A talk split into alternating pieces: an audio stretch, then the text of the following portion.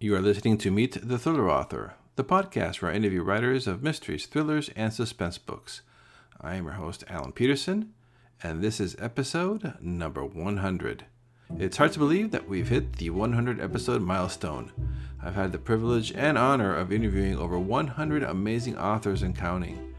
I started this podcast interviewing my friend Hyann Patterson, and it just went from there. I've never thought I would get the chance to talk to some of my favorite authors, as well as discovering some fantastic authors that I might have not known about if, if not for this podcast. I've interviewed indie authors, hybrid authors, traditionally published authors, and it's been a, a fantastic joyride um, getting to talk to all these uh, amazing, talented people. I've also been able to talk to some legendary thriller and suspense authors like Dean Koontz, uh, Tess Gerritsen, Kyle Mills, the man who continued the adventures of Mitch Rapp from the legendary and missed to Vince Flynn, uh, Peter May, one of my favorites, and indie thriller greats like Russell Blake, Winston Nett, and John Ellsworth. I've learned a lot from all these great authors over the years about writing uh, better thrillers, publishing, marketing, and so it's been a blast uh, so far. And I have more to come. I have several exciting recent interviews recorded, and I've scheduled to interview several more uh, exceptional writers over the next few months, so I can't wait to let you know who's coming up.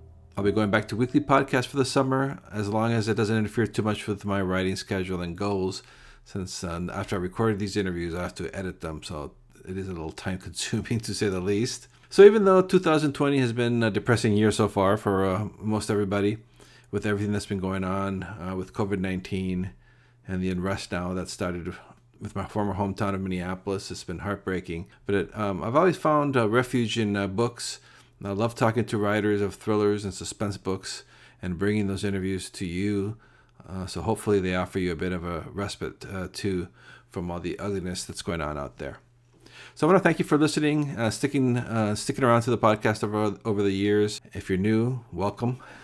And to all my guests over the years, thank you so much uh, for taking time to uh, talking to me about uh, your books and your writing process. It's uh, really been uh, an honor. And all right, I'm done with the blabbering now. Let's get on with the uh, show. For episode one hundred, you'll be meeting uh, Barbara Nickless. Her latest book, Gone to Darkness, will be available today on June second. It's the fourth book in her Sydney Rose Parnell series, uh, featuring uh, Iraqi war vet and former railway cop Sydney Parnell, who is now the youngest homicide detective in Denver's Major Crimes Unit. I enjoyed chatting with uh, Barbara about her writing, her books, uh, railway police work, and a whole lot more. So stay tuned for that interview coming right up. On the uh, on Zoom, I'm uh, I have uh, Barbara uh, Nickless uh, for the podcast today. How are you doing, Barbara? I'm doing well here in Colorado. How are you? I'm doing uh, well myself. So yeah, during these crazy times, we're just talking before I hit the record. So uh, hopefully everything's going okay with with you and your family. Yeah, we've had to make some adjustments. It's been interesting, but it's it's going pretty well. That's good. It's good to hear. Um, so can you tell the listeners about uh, your background, uh, the, w- leading you up to becoming a, a, an author? Oh, gosh, I took a really circuitous route to being a, an author. I always knew I wanted to write. Um, I was three and in the hospital for eye surgery, which apparently is an ongoing theme of mine. And I was getting Goodwill cards, and I would turn them over and imitate my mother's handwriting on them and then make up stories to go with them. Um, so I started out pretty young. Uh, but I got sidetracked. Oh my gosh, in my life, I have been a technical writer. I've been a piano teacher. I've I've been a sword fighter um, at the Renaissance Festival here in Colorado and a bird of prey handler in several places here in Colorado. Um, I did instructional design at Digital Equipment Corporation, a lot of stuff. And then, and then actually our house burned down in the twenty twelve Waldo Canyon Fire. And it was kind of that moment where I said, I'm going to do this or I'm or I'm going to let go of the dream. And so that's um, once I got my family settled and we had a rental house and we had, you know, beds to sleep on and towels and pots and pans. Um, I started writing. Wow. Yeah, I was going to that was going to be one of my questions is what led you to uh, to decide to sit down and write that first book. But uh, it was like a a traumatic event. Wow. Yeah, it was. I think I was literally held to the fire, I think. Yeah, you took it. You took that as a sign, huh? Yeah. And yeah, the, it was an interesting process. Go ahead. Oh yes, yeah. So your whole house burned down, like not to go bad over bad memories, but like burned to the ground. It it did, um, oh. along with um, hundreds of other homes in our neighborhood. It oh, was it was a freak thing. We didn't even think we were in danger. Um, we'd been excavated a few, um, yeah, excavated. That's what I did in my house after. We'd been evacuated um, a few days before and, and weren't really concerned about it. So it's kind of a surprise. Yeah, I was seeing that here in Northern California with the wildfires. You have. Yeah, we've been lucky here in the city, but so many people have been affected by that. It's just horrible. I know. I Colorado had, had some of the worst records, and then the Paradise Fire, the campfire. Mm. So yeah, you guys have had it rough. So the uh, so your first book uh, that you sat down and wrote, was that one actually uh, pu- ended up being published? No, I had I had been dabbling with this. I have a couple of trunk trunk books, as I call them. One of them got me a great agent, came close to getting published, um, but ultimately didn't. The book that I wrote after the fire was Blood on the Tracks, and that was the one that, that got me launched. And when was that first book published? Oh, it came out in October of twenty sixteen. Something that really drew me to your to your book and your character was when I, I when I found out that about the Sydney Parnell's background, and we'll get into your characters in your series, but uh, my wife's father's uncle, I believe it was. He was a, a police officer for the Great Northern Railway Police Department. Oh, oh and, I love it. Yeah, and he, and he was he was actually killed in the line of duty in nineteen twenty-one. So I just remember. Oh my goodness. Yeah, so I just I always in, this was in, Paul, in Saint Paul, Minnesota. So I remember hearing all these I, all these stories about about this uh, railway cop. I never really heard much about any, anything else outside of that. And then I saw your character was one. I was like, oh, this is so cool. Uh, how did you get the idea to make her uh, into a railway cop? You know, it actually started with uh, a book called Hobo by Eddie Joe Cotton. And, you know, I'm a voracious reader. I'll read just about anything. And this was one of those random books that sort of came across my desk. And um, it's written by a, a, a runaway who became a modern day hobo. And that was the first time I knew, A, that there were modern day hobos, and B, that there was this whole thing called um, railroad detectives. And then I found out they have the same jurisprudence as traditional police. And I thought, well, there we go. It's a police procedural, which is what I knew I wanted to do, but with a twist. So I was pretty excited about it. Yeah, it's really it's really unique. Like, like yeah, like almost, you know, compared to all the other uh, books out there, uh, I think it's the only one that I've ever seen that uh, such a different uh, police background. Yeah, it's been fun. And so the uh, the the your latest book in that series is uh, Gone to Darkness, which will be published on June second, right? That's right. And ironically, um, it still has trains in it, but Sydney um, has been coaxed over to Denver's um, major crimes unit as a homicide detective. So, so it starts to branch off a little bit there.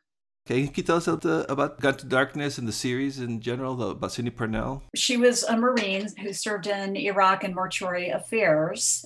And when she redeployed, she um, decided she wanted a job where she didn't really have to interact with, with people. And so being a railroad cop seemed perfect, right? You're just out all that all that space, all those empty railroad lines. Um, and she could bring her canine partner, Clyde, who was a military working dog in Iraq, with her. But of course, it didn't go it didn't go to plan. And the first body shows up in the first book, and it's kind of downhill from there. And then, and, and so I guess the thing for me with Sydney, and the reason I, I could not have written her before that wildfire, was a lot of us after the fire had some pretty strange symptoms. We became hypervigilant. We startled at, at noises.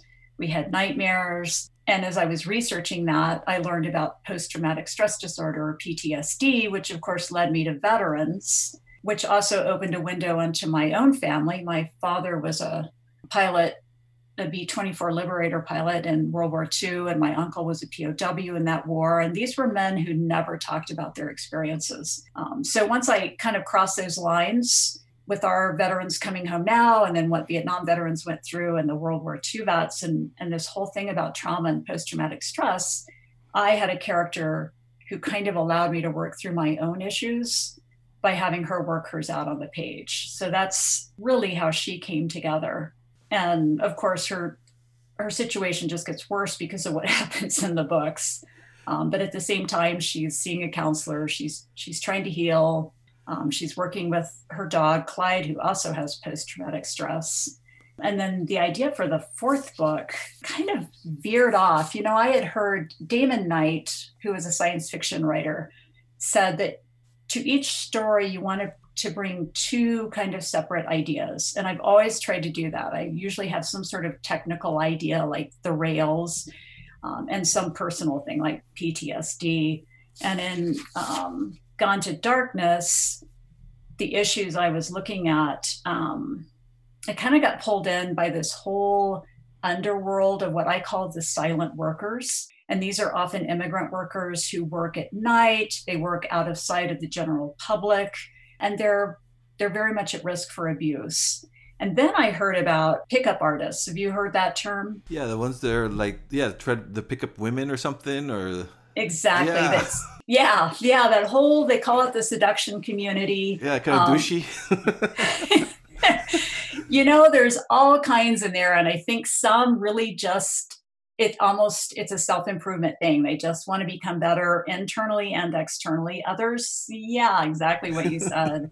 There's a great book called The Game by Neil Strauss. And he went into that whole community and wrote an expose on the whole thing that was absolutely fascinating. So when that book wandered across my desk, I sort of crossed those two ideas. And then I heard about Comicsgate, which is this backlash against women in comics, either as characters or as creators. So those three things sort of meshed to create this, my latest book. Oh, I love how you're how, how all these different things come into your into play when you start getting your ideas. That's pretty, that's really cool. How kind of like all these ingredients came together. Exactly. It just kind of shows you how crazy my brain is.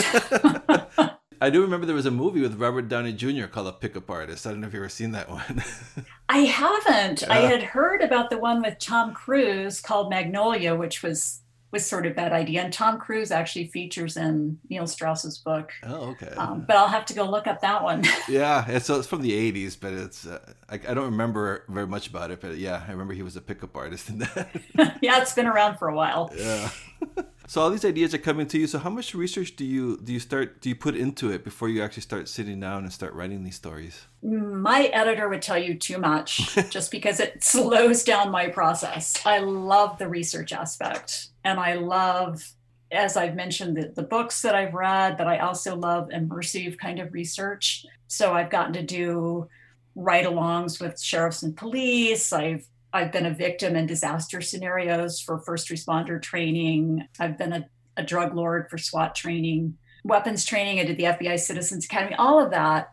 It, it's almost as if the books are an excuse for me to do the research that I want. So learning when to stop myself is, I haven't, I haven't mastered that skill yet.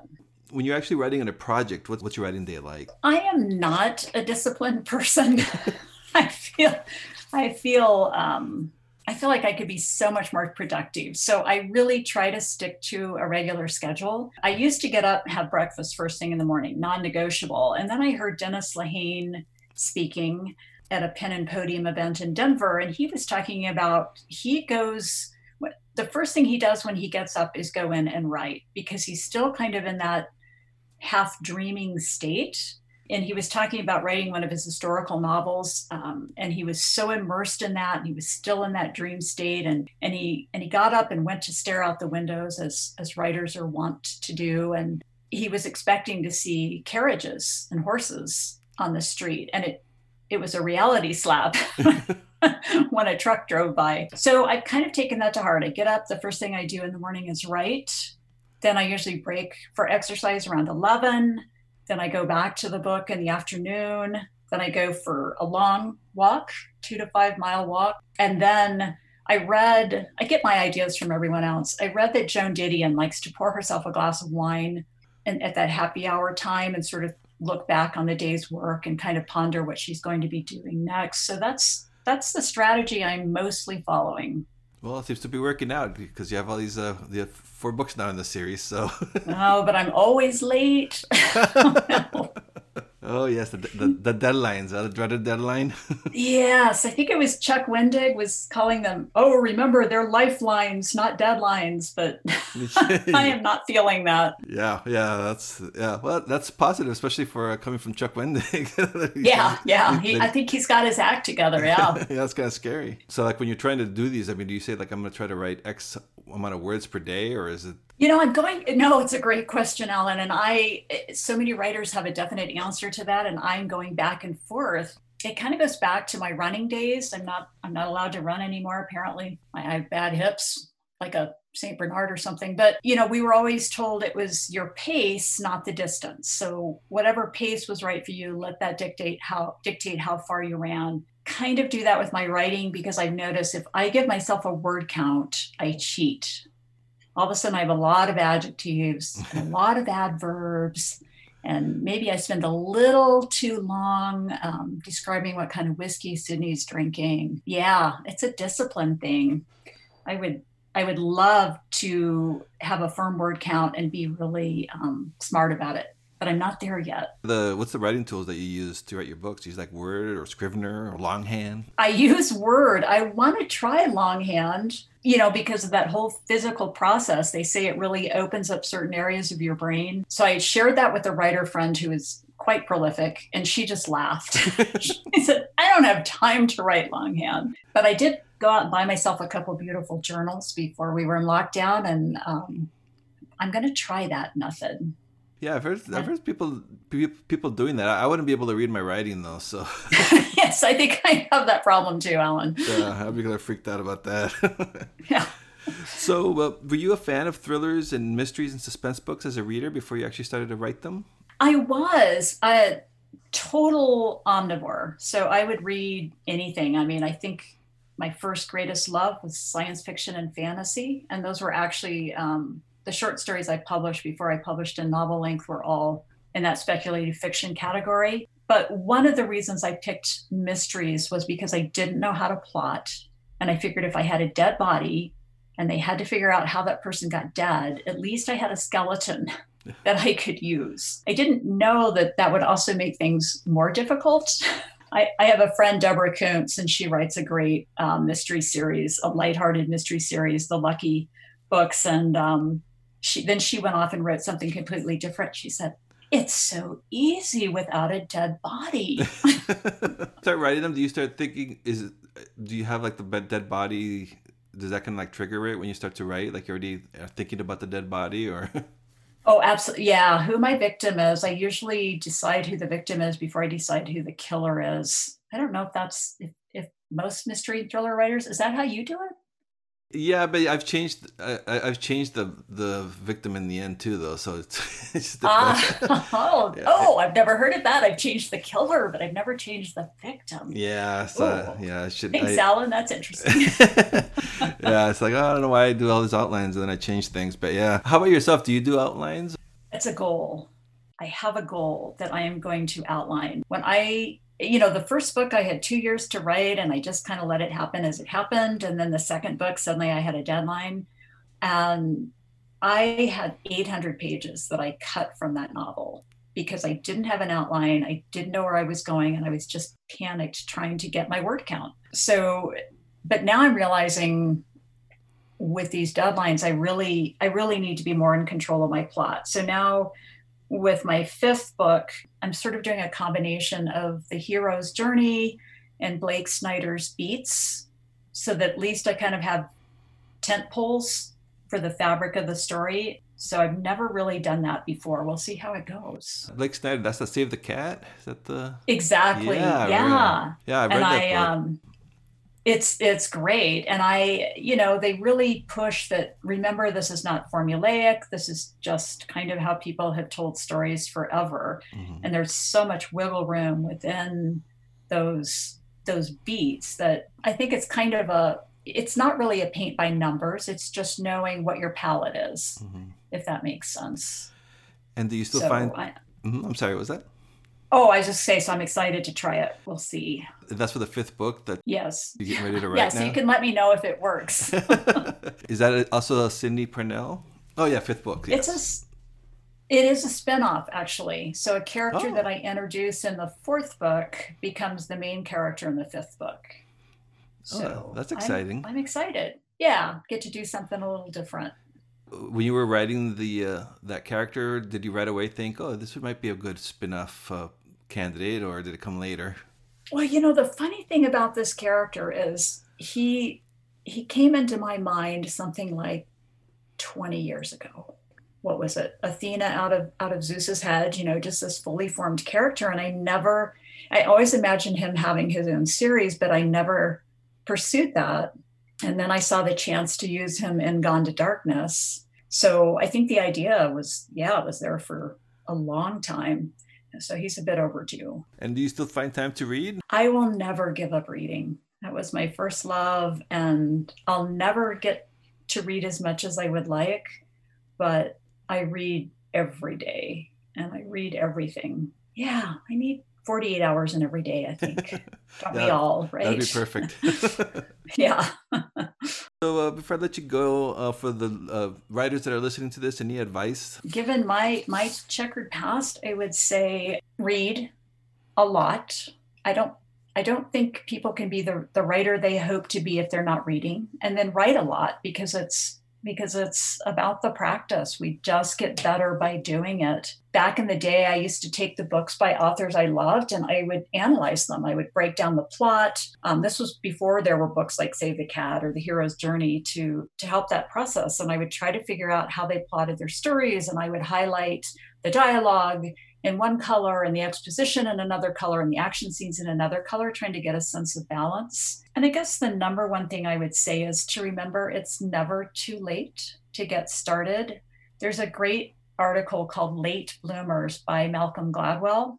It's an article in the New Yorker, and he talks about people like Alfred Hitchcock and Mark Twain and Daniel Defoe and Cézanne, and how all of these men started or, or reached their peak much later in life. We all have a different process and a different approach to this. And if your process hasn't worked yet, don't give up. Maybe you're just one of those late bloomers. Great. That's good advice. And um, best place for uh, listeners to uh, find you would be at your website, barbara nickless dot com.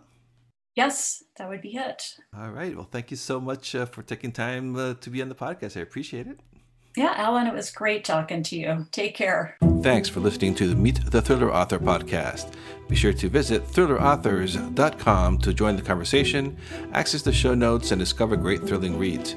If you enjoy the podcast, I'd love for you to subscribe, uh, rate, and give a review uh, to it wherever it is that you're listening to this uh, podcast, be it uh, iTunes, uh, Apple Podcasts, Google Podcasts, Stitcher, TuneIn, Spotify, uh, wherever it is that you're uh, listening to this right now. I would appreciate it. And uh, please do check out my own thriller novels over at my website at alan peterson dot com. Until next time.